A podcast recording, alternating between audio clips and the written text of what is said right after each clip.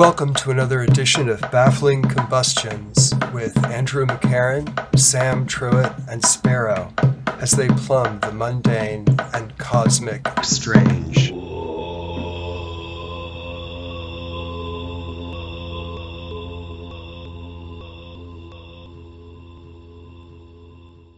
So here we are again for another session of Baffling Combustions and following on our two part series on the nature of health, we thought we'd try out what we learned in addressing F. Scott Fitzgerald's essay, The Crack Up, which came up in the series that we did in a kind of um, sideways manner, in that part of his essay was quoted in, I guess it would have been the first and also in the second treatment of health. You, were trying to discuss uh, negative capability. Yeah, and, and it I, came up there, I think. Yeah, and I misquoted it, and then happily, you know, circled back, and you know, I kind of knew at the time that I'd messed it up. You know, one of my many factual crack ups, and so, but at any rate, it, you know, and then looked at this essay and said, "Oh yeah, this would be perfect to follow on." So that's what we're going to do. And my name is Sam Truitt. Yeah, I'm Sparrow. And I'm Andrew McCarran.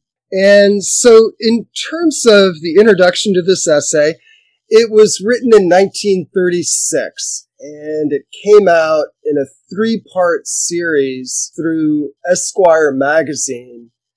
And it was written in a period of time in which Fitzgerald needed to make some coin. They'd sort of gone through a bunch of money, he and his wife Zelda his wife Zelda at this time was living at Highland Hospital in Asheville, North Carolina. I think she had come there in 1935 or thereabouts, and Fitzgerald himself was living in the Grove Park Inn hmm. uh, in Asheville, which was this sort of large hotel, you know, kind of a summer hotel, you know, one of these big hotels like the Catamount or, you know, in the Borscht Belt, you know, here in the Catskills, you know, these big summer mm-hmm. hotels mm-hmm. and resorts. Resorts, yeah, thank you. And he was up on the fourth floor. He had two rooms. One of the rooms was dedicated to his writing or his office, and the other room was sort of his living quarters and it was situated, the two rooms were situated so that he could look out the window and see who was coming and going. Mm. Like that was important for Fitzgerald. He wanted to observe, as I understand, attractive women in oh. part. He was yeah. a bit of a voyeur in that sense, and also to see if any, you know, like rich people or people whom he knew, or, you know, he wanted to keep tabs on the comings and goings there. In part, obviously, his move to Asheville had been to be near his wife Zelda over there in Highland Hospital, um, which was a sort of progressive sanatorium. She suffered probably from manic depression, although I believe she was diagnosed as a schizophrenic um, I think the assignment of different diagnoses were somewhat fluid back in the day. Yes, um, I just like, not, would like to add that this was before the Diagnostic Statistical Manual of Mental Disorders. Oh, yeah, yeah, yeah, that would have helped. At any rate, she was living there and, and in fact died there in 19, I think it was 48. And I think mm-hmm. she was 48 so Fitzgerald is there. It's 1936. He needed to make coin. He proposed, I guess, to Esquire this three part essay called The Crack Up. And I think he was partially in Asheville to kind of um, dry out. Uh, in my sort of light research around this, I heard that, you know, part of this drying out had to do with staying off hard liquor, but that it was like copacetic to drink beer. And that Fitzgerald, yeah, Fitzgerald would drink, I heard something like 50 beer ponies, something called a pony, which I think is like a smaller beer. It's not like a 12 ounce, maybe it's an 8 ounce beer. 15? No, no, no, Sparrow. 50. Well, it's smaller. You have to drink more. Yeah. So, Yeah, that's a good point. Yeah, although I noticed in the essay he talks about how he hadn't had a drink for six months. I think it comes up in the essay. So Right, at one point in the essay, yeah. yeah, I mean that's kind of all the the uh, exterior sort of setup on this um, that we particularly need, and then I'm hoping we can sort of plunge into this work and see what there is to see about the nature of the crack up. And Yeah, I guess guess, yeah. the general history of Fitzgerald is that he was a big star in the 20s, and uh, the 20s ended, and his major celebrity ended. I think I'm not positive about that. And and then he ended up, uh, you know, kind of embarrassingly or pathetically writing for Hollywood as a as a Hollywood sort of hack screenwriter. That's my sense. Yeah, unsuccessfully. Um, Right, like all of those. I think all of those great writers that were in Hollywood, none of them produced anything that was worth any, you know, that was any good by Hollywood standards because they weren't the right kind of, you know, in a way you have to be a hack to write well in Hollywood. Yeah, and I guess from the also southern, uh, well, from you know, as uh, Faulkner famously Yeah. went out to Hollywood and had a miserable time and left. Yeah, and of course Fitzgerald was the major voice of the jazz age, and I think that he applied to Zelda the tag that she was the first flapper, and that that stuck you know, the flapper Hmm. characterized women wearing uh, hair and bangs and wearing skirts that were like shorter and that had a lot of bangles or something. And then they flapped Yeah. around a lot. I don't know. I'm not exactly sure what characterizes a flapper, but. And dance. was- I yeah. think there was a lot of dancing. And I know that Fitzgerald, as he says in the essay, had a real chip on his shoulder in that he wasn't, you know, didn't fight or, you know, serve on the ambulance. Oh, right. He wasn't in World War One. Right. Yeah, he talks about these two crises in his life that were kind of presaged the uh, the the big crack up. He says here, my two juvenile regrets at not being big enough or good enough to play football in college, and at not getting overseas during the war. So uh, that those were his two first crises that he uh, discussed, which which you know it's hard not to notice are crises of masculinity. Football Right. and war being almost identical, really. and you look at the photograph of Fitzgerald um, in this essay that, that we downloaded from Esquire magazine, still has it online. And the, the photo of Fitzgerald, he really looks like a dandy, a little, what's the word, ambivalent sexual, sexually. You know, you can see a little lack of conventional masculinity in his features. Anyway, I think I can. And uh, and then I was thinking about Nick Carraway, the the uh, uh, narrator of The Great Gatsby, who seems to have some kind of ambivalent sexuality.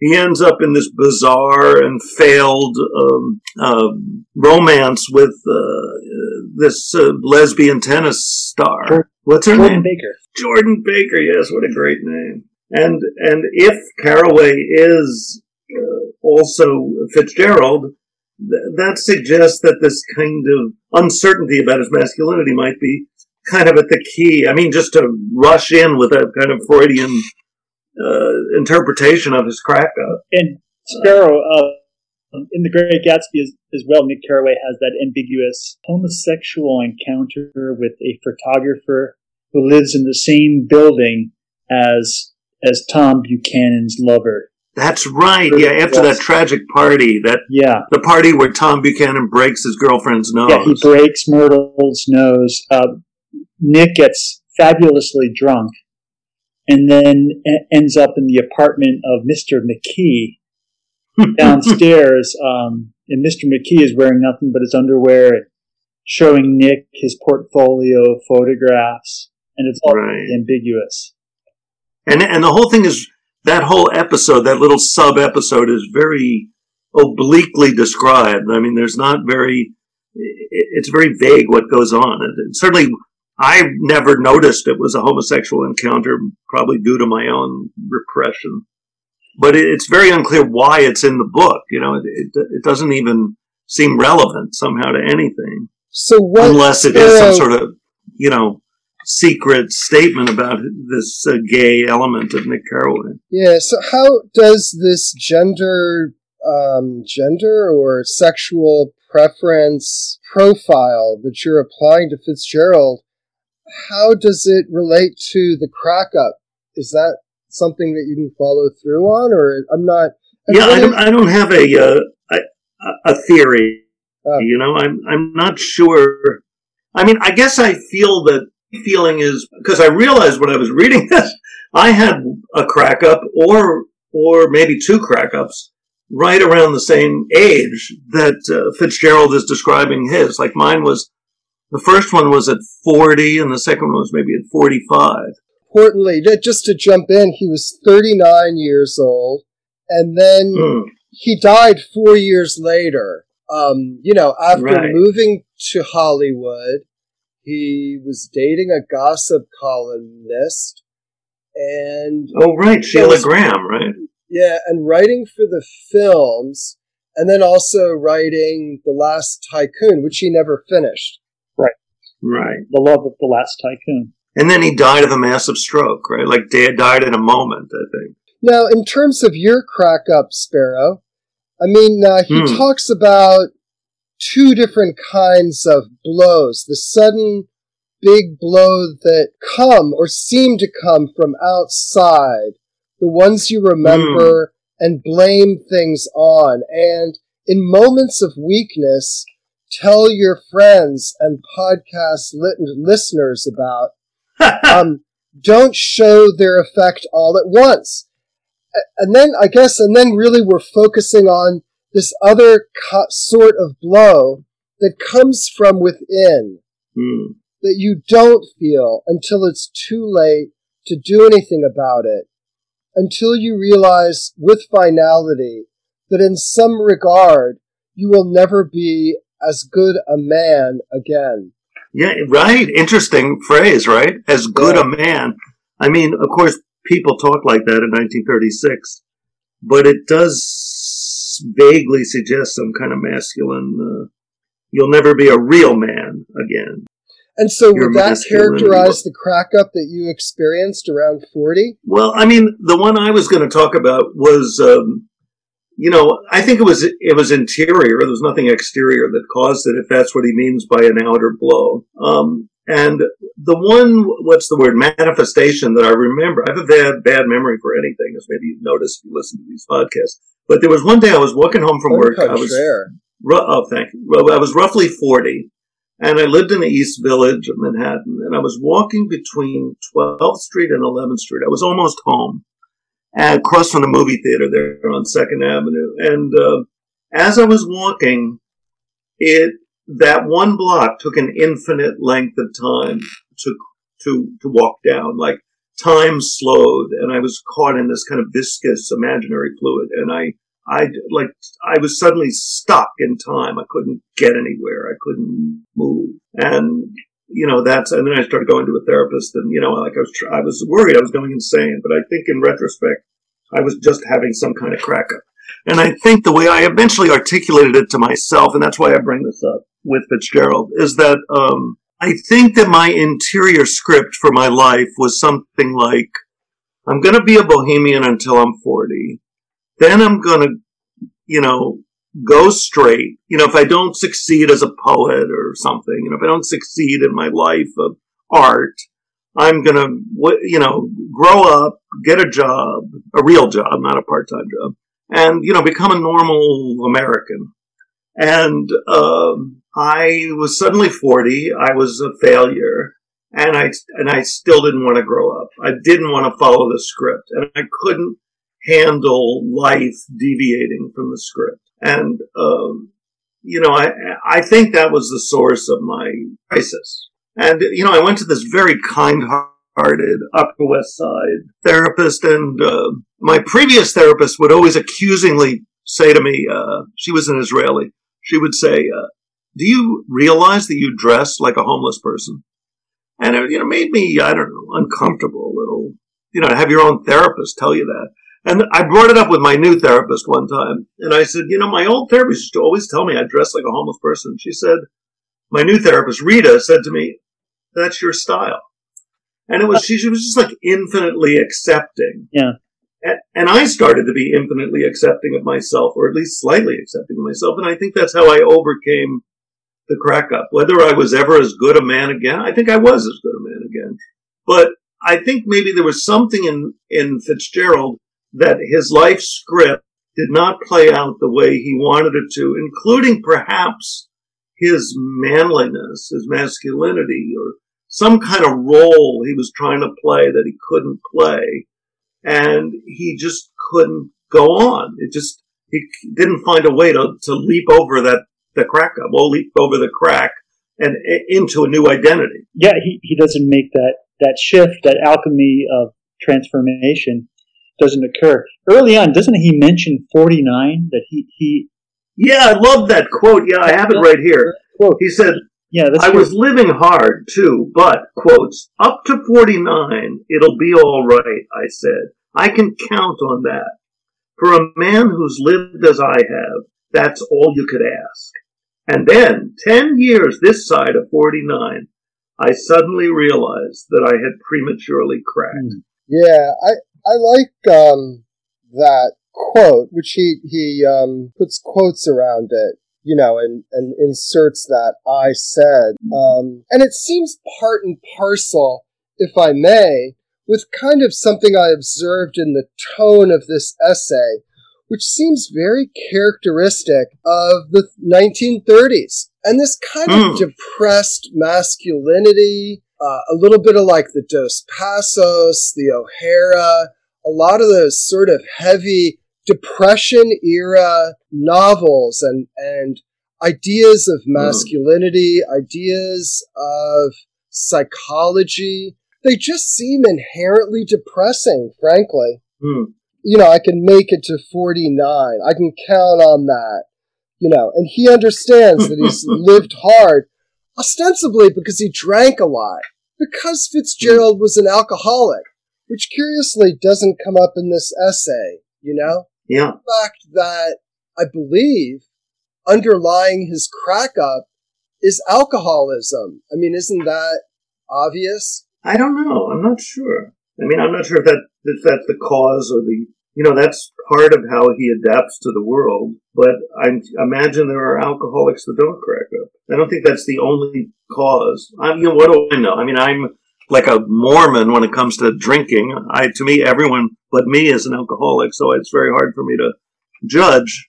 My daughter is always, uh, you know, attacking me for being a Puritan about drinking, but still, I seems to me lots of people drink and, and not all of them crack up. The other part that's very 30s is his uh, kind of crypto communism. You know, here he is, this kind of jazz era, happy go lucky novelist and short story writer. And now by the 30s, he's constantly mentioning Lenin. You know, uh, Lenin, the creator of the uh, Russian Revolution you know, and the Russian Revolution is still fairly young and, uh, you know, still seems to be a success. And Fitzgerald had some kind of weird, you know, uh, close connection with, with Marxism. And he says, uh, let's see, uh, he talk, he's listing great men. He said, Lenin did not willingly endure the sufferings of his proletariat, nor Washington of his troops, nor Dickens of his London poor, and when Tolstoy tried some such merging of himself with the objects of his attention, it was a fake and a failure. I mention these because they are the men best known to us all. So ah. he's talking about something like he had, he has this line that he puts in italics. I had become identified with the objects of my horror or compassion. Something about how he had become kind of one with the proletariat or something. But I mean, it I mean, looks weird in a in a in an essay. You don't expect people in essays nowadays no whatever American in an essay would include Lenin along with Washington, Dickens, and Tolstoy as great men. you know, I think one of the great tragedies of Fitzgerald's life, emblemized by this essay, is that it seems as if, um, well, at least to a degree, he believed it was possible for people to reinvent themselves or to become something else, to change. You know, that transformation, that second birth doesn't occur, but he tries at it. References his experiment with um, asceticism when he he mm. goes off to the hotel room, right? He travels a thousand miles one mm-hmm. night to a hotel room and commits himself to this uh, ascesis that doesn't quite pan out. And then in that list, he also writes about the um, emergence of a political conscience, which um, your remarks, Sparrow, got me thinking of. It's number five, that my political conscience had scarcely existed for 10 years, save an element of irony in my stuff. When I became again concerned with the system I should function under, it was a man much younger than myself who brought it to me, with a mixture of passion and fresh air. But I get the sense haunting this language is that Fitzgerald couldn't rejuvenate himself through some kind of political awakening, whether it was through identification with the proletariat or some other political commitment. That no, no new start really worked. That's the, that's the um, great tragedy for me as well.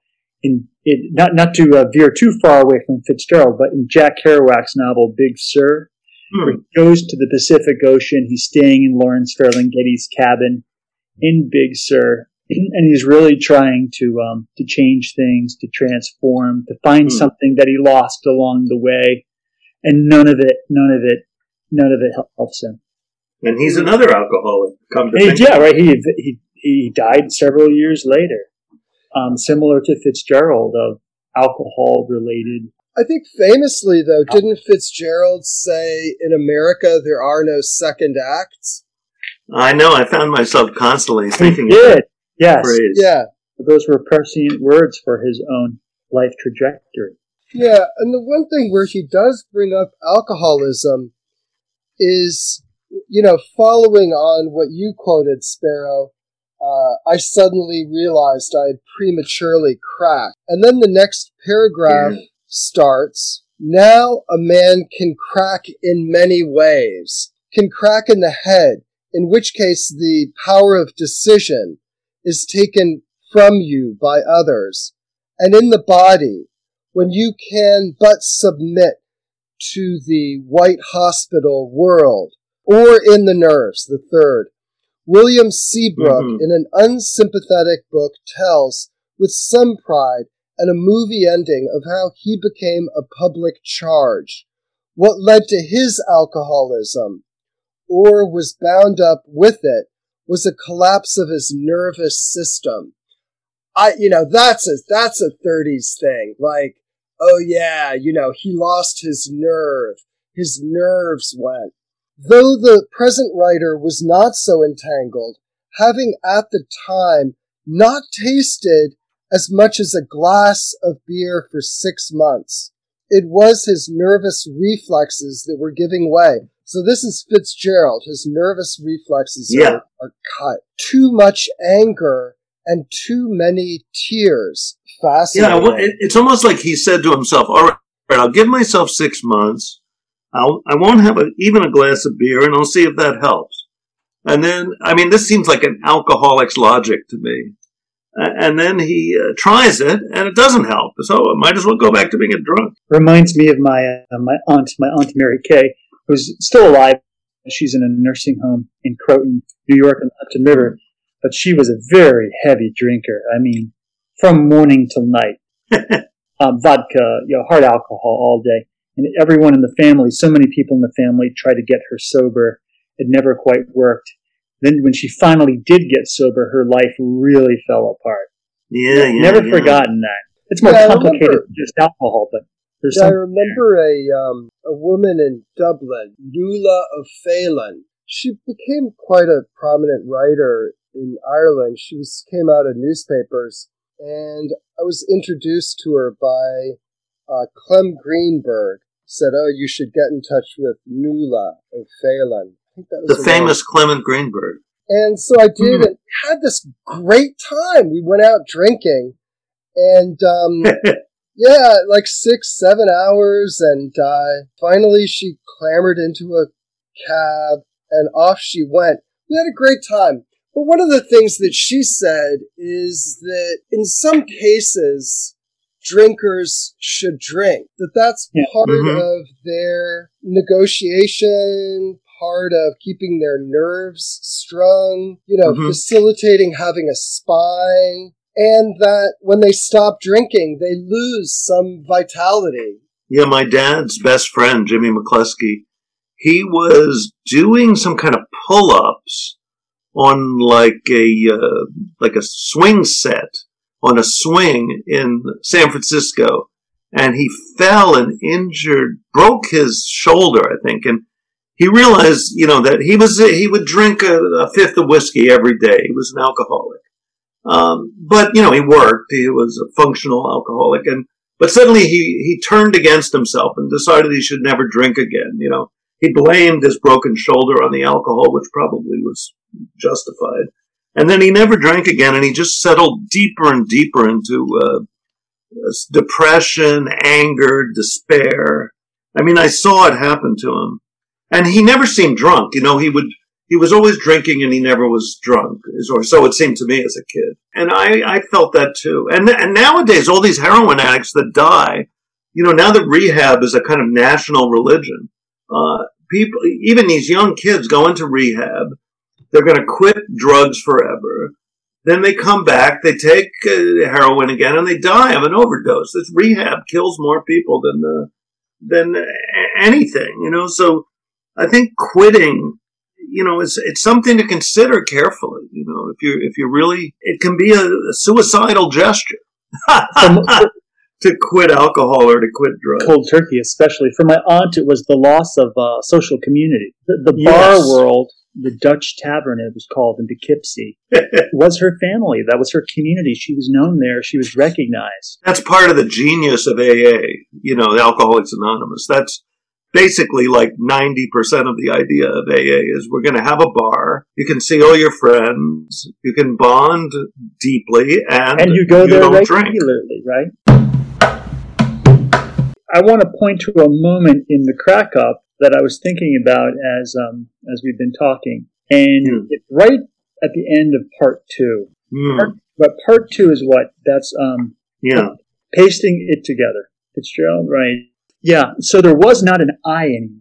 He's referring to the time immediately after the the crack up, the most recent crack up at the age of 39. So there was not an I anymore, not a basis on which I could organize my self-respect, save my limitless capacity for toil that it seemed I possessed no more. Mm, It was strange to have no self, to be like a little boy, alone in a big house, who knew that now he could do anything he wanted to do, but found that there was nothing that he wanted to do. yeah. It's like whether it was his masculine self or his social identity, his artistic success, when all of that cracked up, there was nothing, there was nothing beneath it, at least nothing recognizable to him. He experienced what's referred to as um, ego melt, right? The, the breakdown of the self, it seemed, which from um, a medieval Catholic perspective, and I'm referring to Catholic mysticism here, this is, this is a very positive moment potentially. Yeah, that's that's uh, that's a lot what I thought about this Really? essay. I mean, it, the, the essay could be seen as a kind of a dodge by him that he's really discussing a kind of enlightenment that happened to him that he's you know couching in, in a negative term. But anyway, keep going with what you're just uh. I just it made me think of Saint John of the Cross, the dark night of the soul, the descent into Mm. the darkness of the valley, ego melt, the death of the self, as um, a step toward unio mystico, divine enlightenment, divine illumination. That um, all of those structures inside of us that constitute who we are through the decades of our adolescence and early adulthood must necessarily break apart and crack up in order for there to be a rebirth. So in, I feel that the tragedy is in the absence of that. It just, this nothingness, this, this breakdown that has, I don't know, there's no gnosis, wi- divine wisdom, there's nothing that seems to emerge out of it, right? But There you're, you're, you're wondering whether um, that was in fact the case? Well, you know, the thing is, he he's a great writer. I think a beautiful writer.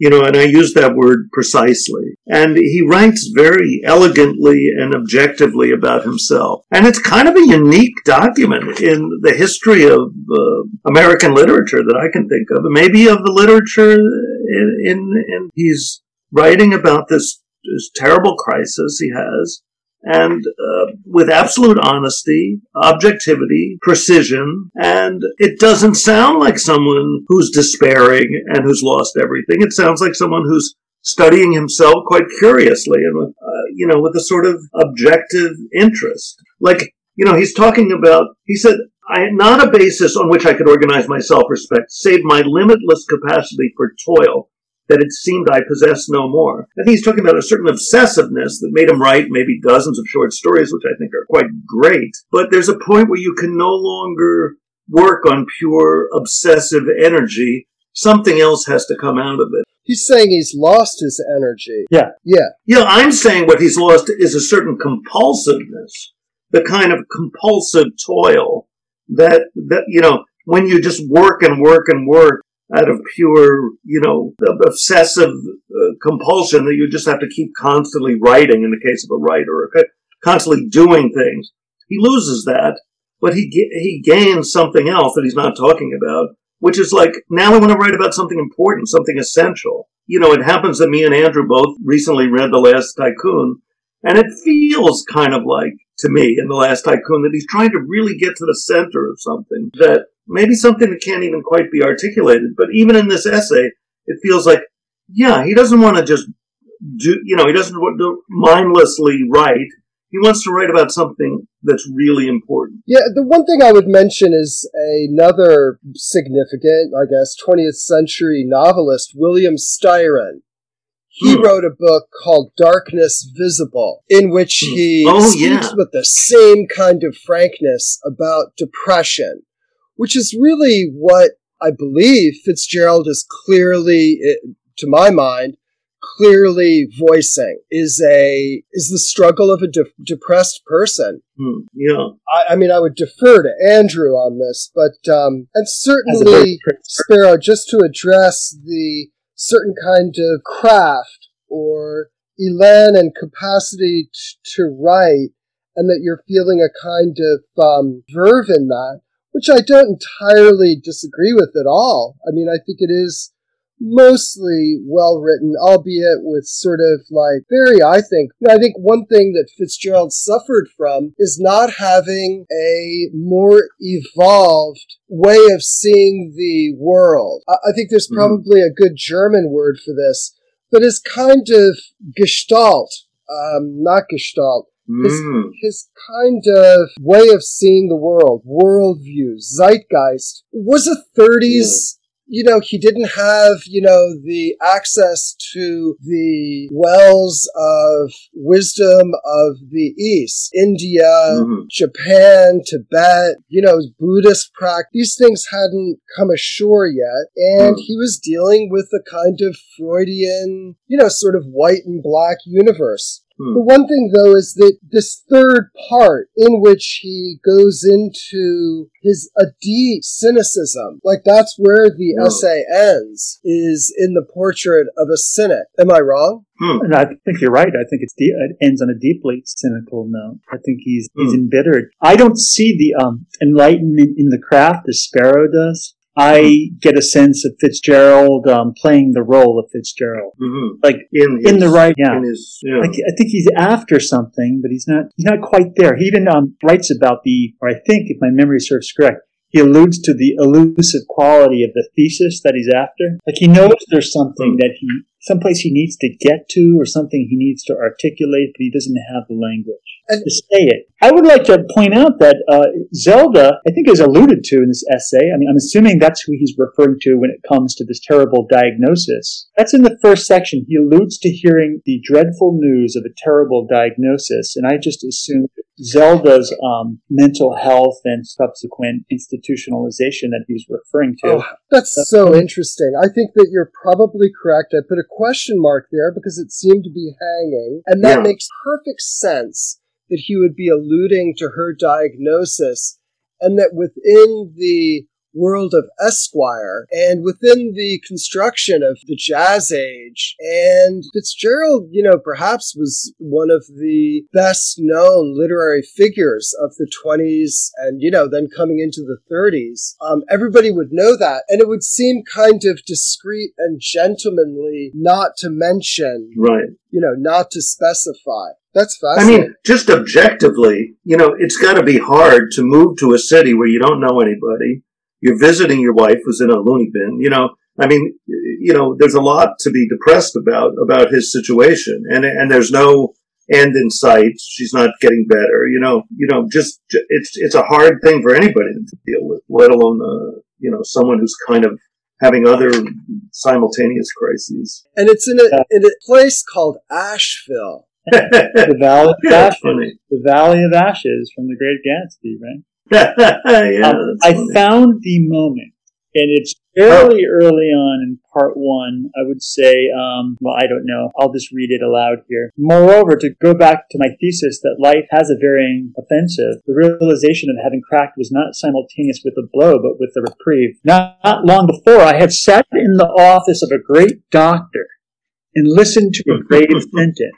And I just assumed this was a reference to Zelda's diagnosis. Hmm. With what, in retrospect, seems some equanimity, I had gone on about my affairs in the city where I was then living, not caring much, not thinking how much had been left undone, or what would become of this and that responsibility, like people do in books. I was well insured, and anyhow, I had been only a mediocre caretaker of most of the things left in my hands, even of my talent but I had a strong, sudden instinct that I must be alone. I didn't right. want to see any people at all. I think that this is the seismic shift when he realizes that his life, his wife's life, the life of his small family is going to be forever changed as a result of um, both his own shifting fortunes in the literary marketplace and his, his, his alcoholism and his wife's psychological disintegration. Right. Yeah. And he's down there in Asheville and he's holed up in the Hartgrove Inn, and that's his isolation. I mean, I think the one my initial theory that that his like life, sorry, that his life script was not um, working according to how he'd envisioned it. You know, comes back to me where he, where he's saying up to forty nine, it'll be all right. You know, that was his his life plan. He was going to be live a wild life, drink a lot, and die at forty nine. But instead, when he's thirty nine his wife's suddenly hospitalized. Everything falls apart too early, and he can't quite uh, handle that. You know, according to his uh, his theory of how his life is going to be. And he, he yeah. can no longer get it. He can no longer get it up artistically. Yeah, it's, it's, or didn't want to almost in a way. No longer successful. You know, he entered into that real dry period. He's great at writing about his his wild parties of the twenties, and suddenly there's a there's a giant depression. and, you know, the world has completely reversed as a place. It's not the place he wrote about. It's not a place full of young guys from Yale dancing around and drinking champagne. And he's got a, you know, when people are writing about coal workers and like real people doing real things, which is not something he's good at writing about and and uh, he, he's he's all out of uh, a job.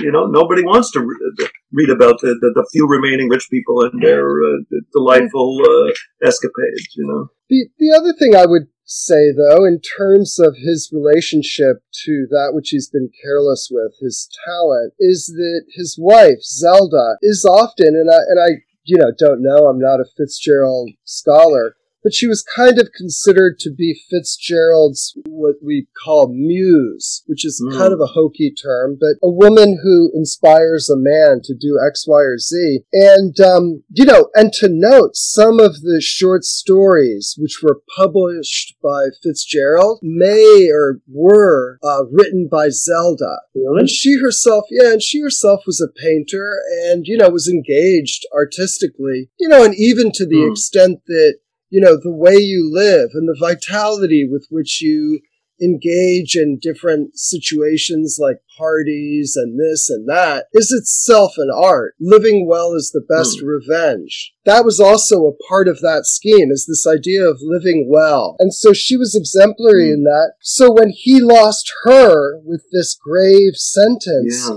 he lost that inspiration perhaps. The one thing I would also want to point out is when he mentions a great doctor, I believe that that is Dr. Carroll, who started Hmm. Highland Hospital. And, ladies and gentlemen, my grandparents were at Highland Hospital. Oh, my, yeah, my grandfather and my mom went to St. Genevieve of the Pines. She went to high school in Asheville and left from Asheville to go to Bryn Mawr, um, you know, to college. So they were residents of Asheville. But my grandfather was a voluntary, I mean, they used to talk about it in the family that he was an assistant, that he helped out Dr. Carroll. But I believe Hmm. that it's more, maybe more likely that he was just a, a voluntary patient. Uh, my Ah. grandfather was an alcoholic. He was Mm. a sort of binge drinking alcoholic. And, and, you know, within the family, it's speculated that he may have been homosexual or bisexual, I should say. So, yeah, and my grandmother used to play tennis with Zelda. Oh yeah. Yeah, who Did died talk about her? tragically. You know, who died tragically. I think it was in 48 when the hospital burned down. She was up on the top floor, heavily sedated. Wow. And I believe that, you know, different doors and windows, etc., were locked. They were up on the top floor. It burned down, and I think eight people plus Zelda died in that fire. So this would have been eight years after Fitzgerald died. You know, Hmm. you know, she was institutionalized for a period of time in Fishkill. I'm sorry, in Beacon, New York, right on the Oh, yeah? for two years or two months. Sorry, You mean in an institution institution? there that I believe is still extant but long abandoned. Oh wow. Yeah, fell into disrepair, just like the um, Hudson Valley Psychiatric Hospital in Poughkeepsie, as a Hmm. result of um, policies during Ronald Reagan's administration. Yeah. When the um, mentally ill were, were, were let out, a lot of these hospitals were shut down. Yeah, I Um, remember when that happened. It really changed New York. Yeah, right. You know what paragraph I like when when he's writing about the period immediately after, you know, um, his gradual breakdown, when he's becoming aware of what happened. He writes, trying to cling to something. I like doctors and girl children up to the age of about 13 and well brought up boy children from about eight years old on. I could have Hmm. peace and happiness with these few categories of people.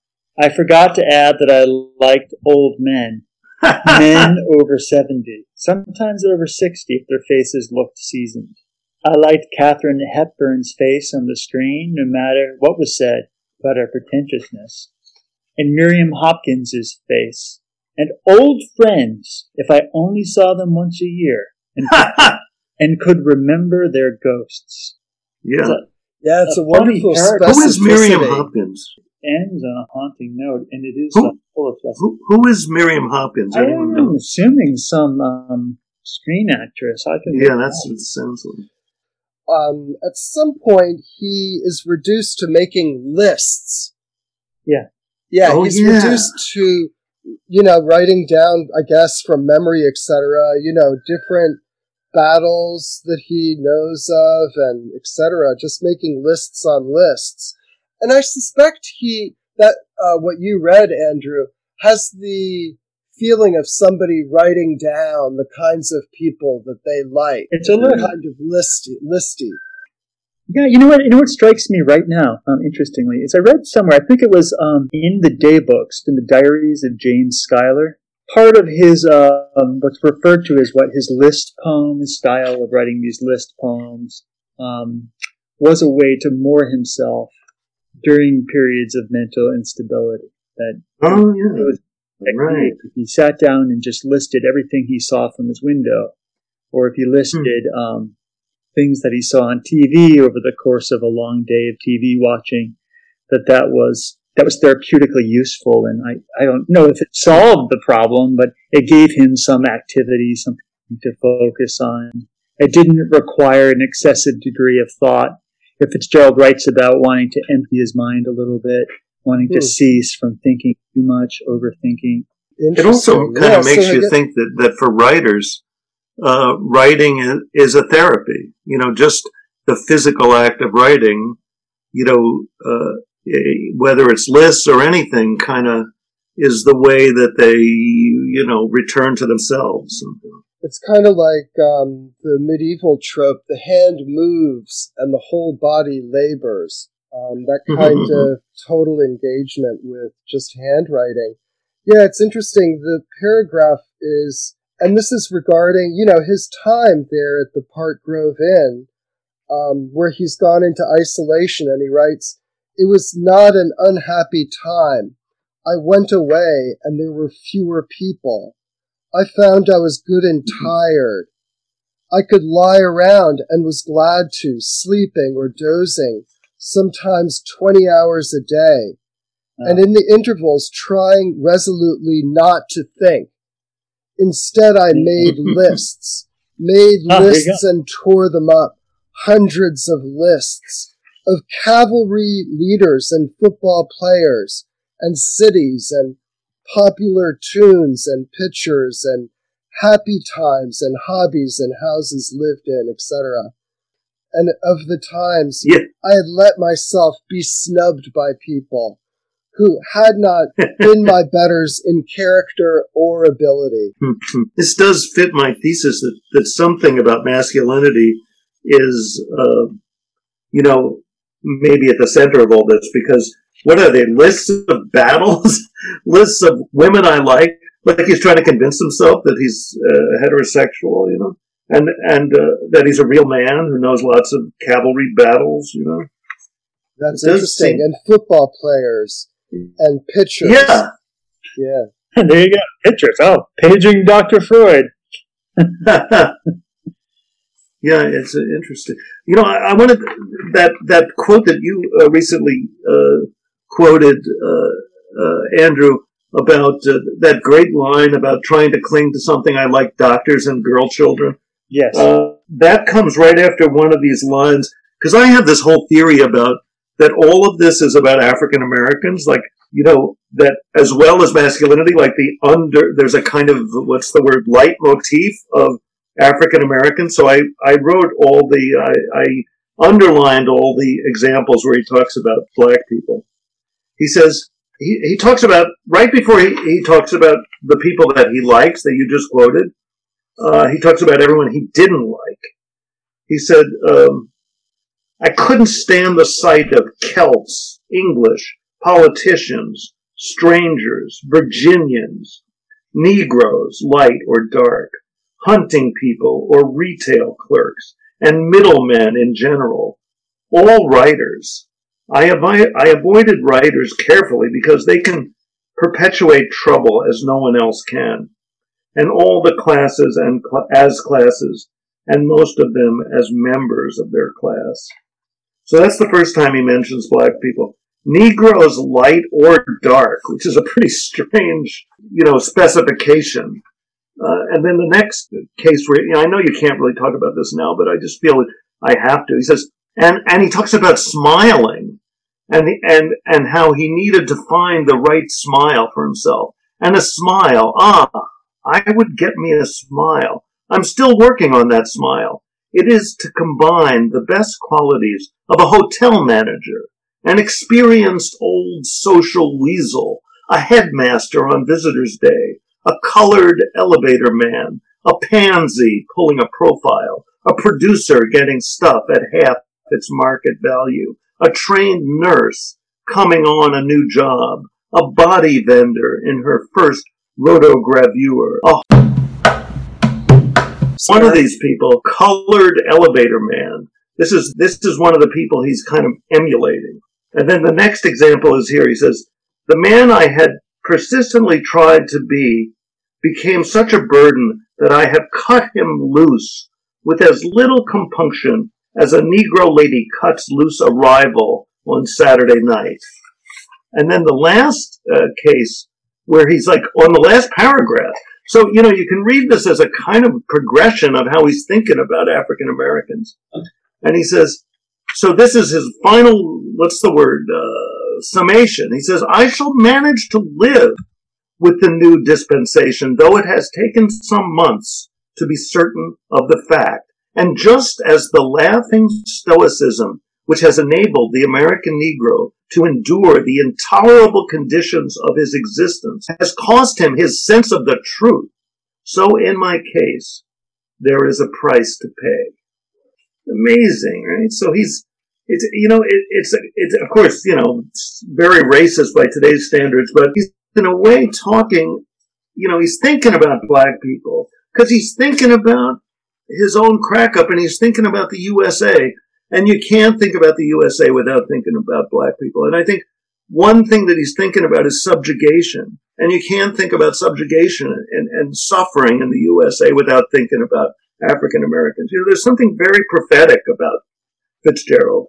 And, you know, and his final solution is he's going to be like the American Negro, the laughing stoicism.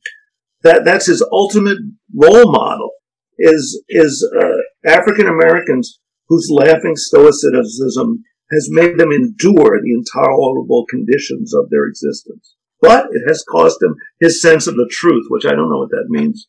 Maybe yeah. that in order to be an African American, you have to have some kind of immense faith in God or in some other truth that that's beyond this world, and therefore you lose your sense of the real truth. I, that's how I took it. But I don't no, it's super interesting, and I love that that line. And there's a price to pay. Yeah, yeah, it's sort of ringing. And then I was also struck, following on from that, by the reference to Cave Canem. Oh, yes. Cave Canem is Latin for beware of dog. Yes. Yeah, yeah we should read that line because it's such a great line. Oh, okay. So there's a price to pay. I did not any longer like the postman, nor the grocer, nor the editor, nor the cousin's husband, and he in turn will come to dislike me, so that life will never be very pleasant again, and the sign, Cave Canem, is hung permanently just above my door. I will try to be a correct animal, though, and if you throw me a bone with enough meat on it, I may even lick your hand. No, what is?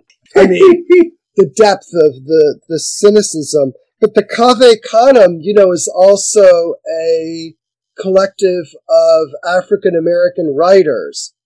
Is it? Yes. Oh. And I wonder whether this is the source. You know, what I love about it is how his first mentions of African Americans sound very dismissive. The first thing he says, he, he know he couldn't stand the sight of them, and then he's sort of ridiculing these like uh, smiling elevator man. And you know, it sounds like he's just a kind of racist who hates black people. And then it turns out, and then he uses that crazy comparison. He says, you know, I'm going to cut loose everybody I don't like the same way a Negro lady cuts loose a rival on Saturday night. You know, just like ruthlessly, thoughtlessly. It really, he has immense compassion for the for the for the African Americans. I mean, in the last, well, I mean, Fitzgerald, I believe he did coin the phrase the jazz age, mm. and you know, jazz is African American.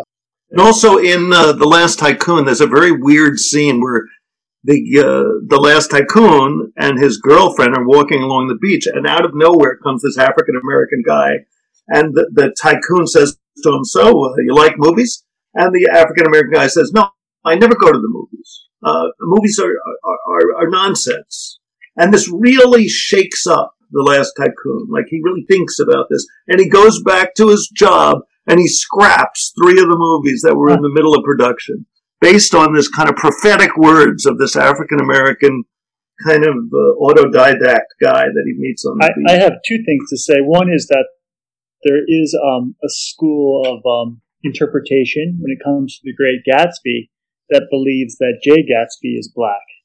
Really, I never heard that. Yeah. Gatsby is part black. That he's of a mixed um, racial identity and hmm. that passes in the white world, but that there, there are clues strewn through the, um, the novel that add credibility to this interpretation. And the other thing I was so busy assuming he was Jewish, well, that it didn't occur to me. He Gats. The other thing that I was going to mention, Sparrow and Sam, to add some, um, add a new layer to what you were saying regarding the um, presence of um, African American identity identification in the crack up is the fact that on a structural level, uh, I, am going to throw caution to the wind here and just to speculate.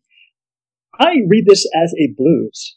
Ah. I see it ah. as a blues because it starts not with wholeness, but it starts on the, with dissonance. It starts with hmm. fragmentation. It starts with brokenness. which is a characteristic of the blues. And I know Cornel West, when he came to Trinity School um, a few years back, I introduced him. It was a, it was a, a, a lovely experience. Uh, he defined the blues as um, struggle lyrically expressed. Hmm. Struggle lyrically expressed, and um, I I think that the, the struggle in this essay um, does express itself in the, the, the beautiful language, as, you put it, Sparrow, beautiful lyrical expression of the pain, which has parallels to the blues tradition. Uh, I don't know if um, Fitzgerald was aware of this after this, but it just occurred to me. I think it's uh, it's worth mentioning. And also, the blues doesn't have a happy ending. You know, I like like what I like about this essay so much is it made me realize reading this like how the world has been like poisoned by the new age, and everything has to be inspirational and happy and have a you know if not a happy ending, at least kind of point towards some kind of you know resolution or you know, with some gesture of uh, hopefulness at the end. And uh, in fact, uh, I, I love this uh, conversation he has with this friend of his, where she's some kind of, uh, you know, proto New Age person, and he's he's having this little dialogue with her, and uh, she's he, he says about her, she was cast in the unusually unappealing role of Job's comforter. Job in the Bible who every tragedy happens to him. Yeah. Uh, and then he, he says, in spite of the fact that this story is over, let me append our conversation as a sort of postscript. Um, and she says, instead of being so sorry for yourself, listen, she said. She always says listen because she thinks while she talks, really thinks. So she said, listen, suppose this wasn't a crack in you. Suppose it was a crack in the Grand Canyon. The crack's in me, I said heroically. And then he later accuses her of being Spinoza, who I guess is his kind of, uh, you know, what's the word, symbol of this kind of positivist, you know, pantheist, uh, spiritual viewpoint. And he wants to hold on to his pain. He wants to hold on to his unhappy ending, which is like the blues. You know, at the end of the blues, it's not like, well, you know, I thought it all over, and you know, uh, when you really look at the big picture, it's not so bad. It's like, no, it's the blues. You can't shake it. Wherever you go, it follows you. You know, that's that's how it is. Right. it's a tragic sense, except that by singing about it, you a little bit encapsulate it or overcome it in the sense that you've turned it into a story, which is kind of what he does here. Interesting. Even yeah. that last line if you throw me a bone with enough meat on it, I may even lick your hand. You can hear that as a blues, line, reel, you know? Yeah, definitely. I, am really um, digging your thesis, Andrew. Many thanks for joining us on this edition of Baffling Combustions and our ongoing investigation of the uncanny and wondrous. And please join us next time and remember to stay tuned and strange.